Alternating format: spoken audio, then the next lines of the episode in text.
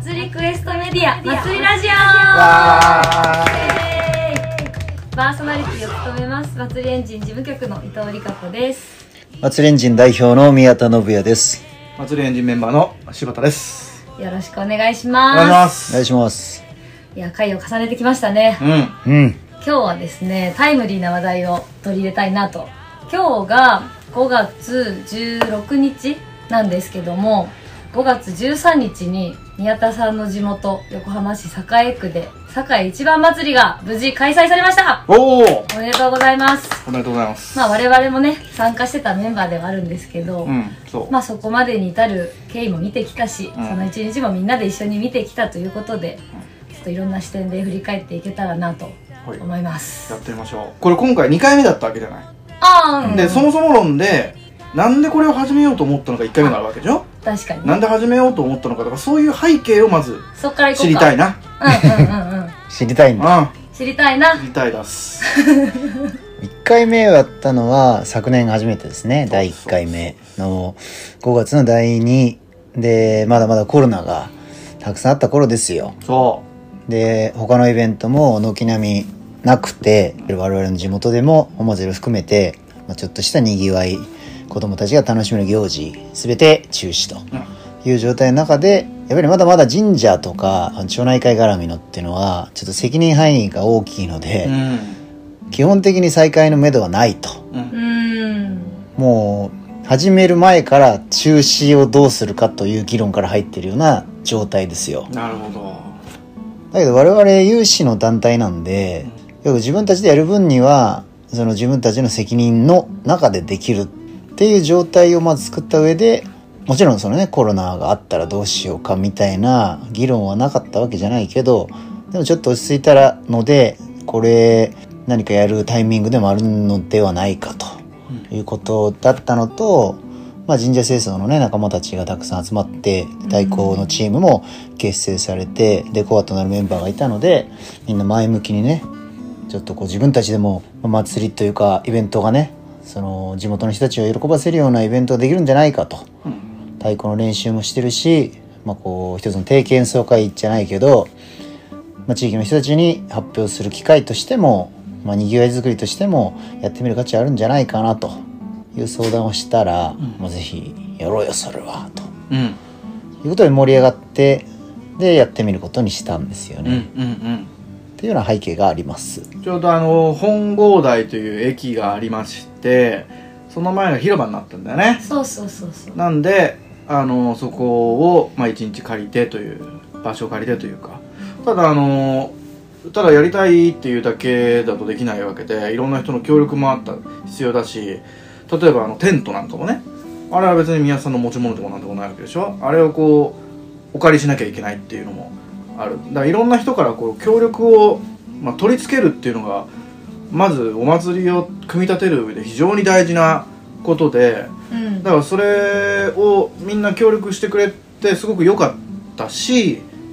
やっぱりみんなやりたかったんだなっていうふうには私も1回目ねからねお手伝いさせてもらってたんですけども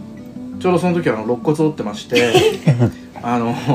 ちょっとね物を持ったりするっていうのは大変だったんですが去年はね、うん。うん、ただあの去年も去年で盛大にできたしそれで今年とうん。今年につながったんだよね。そうです。うん。で特に去年はねその前線県という、あのーそうそう。全国の専門物屋さんの、まあ、青年会がありまして、うん。それの50周年記念で何かやりたい何かやりたいとずっと言ってたわけですよ。ほで正確に言えば去年ではなく一昨年が50周年の年だったんだけど、まあ、コロナ真っ最中で、まあ本当に何もできなかったのうで、うんでいろいろそのオンラインのイベントやろうとかいろいろこう考えてみたもののやっぱり彼らもお祭りに関わるなりわいをしてる人たちなので、うん。まあ、リアルで何か開催したいっていうことをずっと言われててでその中でその、まあ、本郷台の駅前で栄区横浜市栄区なんですけど栄区の方でもその、まあ、駅前をどうやって使って地域の人たちに開いていくかみたいなことを課題にうん。いろいろこう取り組みをしてたのででそこら辺のあの、まあ、みんなの寄付みたいのが合致してで自分たち小さな市民団体ですけどそのイベントを開催するまでに至ることができたとうん。いう経緯ですね。うん。うんでも去年と今年同じイベントではあるけど、うんなんか感じたものは違ったなっていうふうに個人的には振り返ってますよ。うんおううん。うんなんか去年はそのまあ祭りエンジンとして全線系の方とつながりがあってでそれをこう地元でやってみようって感じだったからこうみんなのエネルギーが高まっていたけど、まあ宮田さんが中心にいて手伝う地域の人たちっていう感じだったんだけど今年はなんかみんなでよくしようみたいな感じで。当日を迎えるもう34ヶ月前からもうエネルギーがすごくて、うん。みんなそれぞれの役割をうん。こう決めてステージ担当とかテント担当とかね、まあ、宮田さん中心にいるんだけどなんかリーダーが増えた感覚というか。なんか自分事としてその堺一番祭りを捉えてこう挑むことができたから同じイベントではあるがより良かったというかなるほど。うんそう感じたんですけどうんうん。どう？なんかそんな感覚ありません？うん。もちろんその地域のお祭り、まあ、我々のねそのおみこしがあったりする神社のお祭りもそうなんですけどいわゆるその誰がやってるかっていうのがすごいやっぱり重要であって、うんうん。まあ、誰かが一生懸命やってるに対してフォローするっていうのはもちろん必要だし、うんうんうん。そういう人たちもねたくさんいないとそのお祭りできないんですけどやっぱり自分たちのお祭りだと、まあ、つまりそのお祭りが良くなることで自分たちがもうイコールハッピーになるんだという意味で同期されていくという状態が多分今回の方が多かったんだと思うんですよね。なるほどなるほど、うん。例えば春日一番太鼓っていうのは集団と同期されてる状態でもある。つまり一番太鼓が盛り上がってくれば一人一人が同じように嬉しいし、うん同じように自分たちの人生に関わる刺激だったり、うん。おかげみたいなものを感じることができていて、おー。だからそれがその一番祭りにおいても同じように起きているというか、うん。まあ非常に複合的だと思うけどね、うん。その栄区とか一番大工もそうだし一番祭りもそうだし。だけど一番祭りっていうものがいわゆるその自分自身のアイデンティティと同期されていくらそんなことが起きているので、うん。まあ、みんなが自分たちのためにも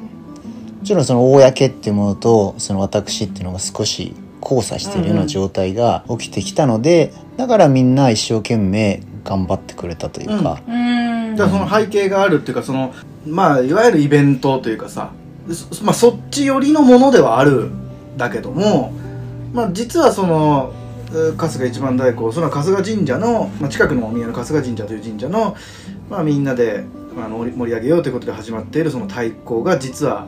向こう側にあってでメンバーも同じであってであるいはその月に1回みんなでお掃除してるメンバーも同じ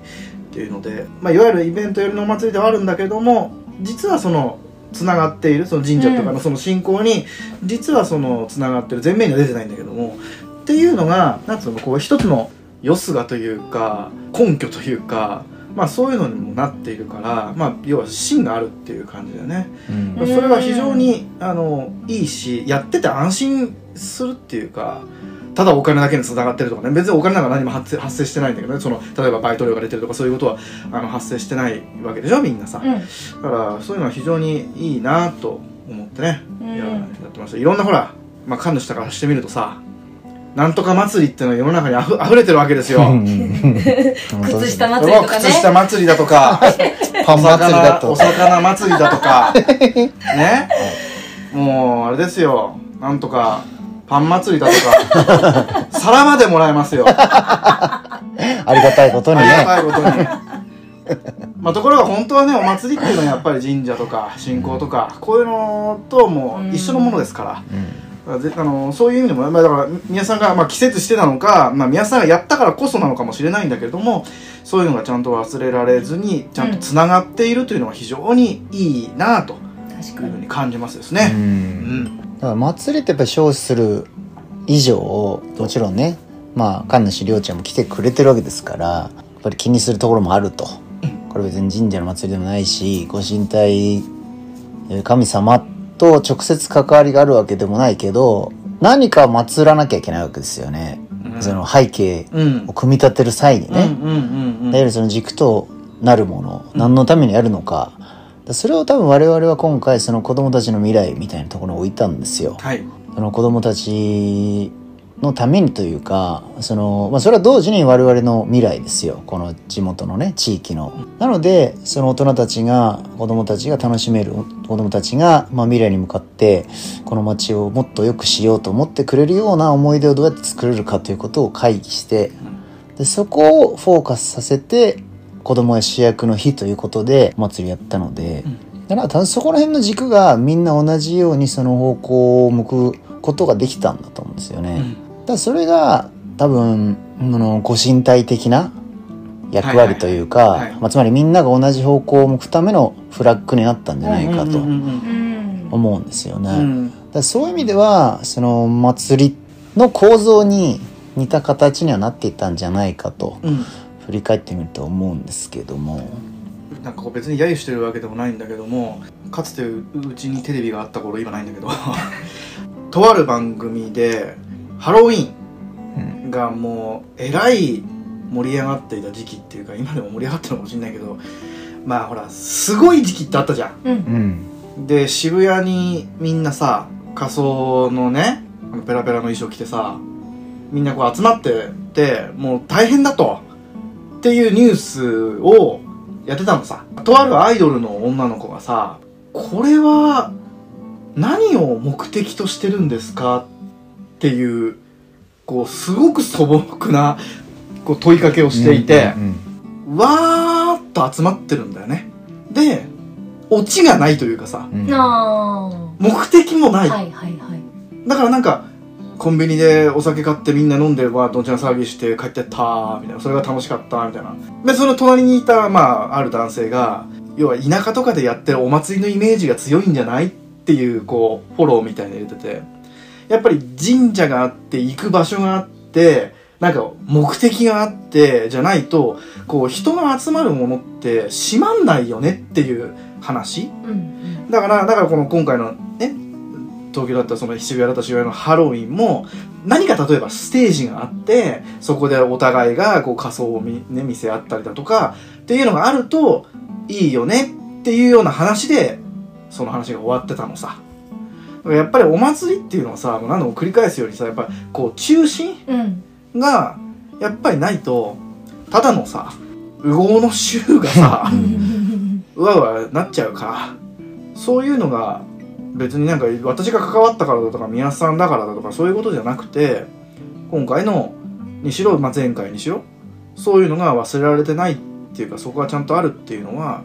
非常に組み立て方としては非常にいいなと、うん。ね、ごめんなさいね偉そうにね。っていうふうに感じたということ。うん。まあ一応祭りうん。第2回、うん。まあ、行われてちょっと振り返ってみてますと。こんな感じでちょっとこうね、まあ、我々が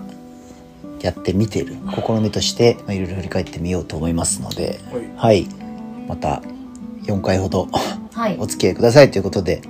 1回目はこれで終わります。ありがとうございました。ありがとうございました。ありがとうございました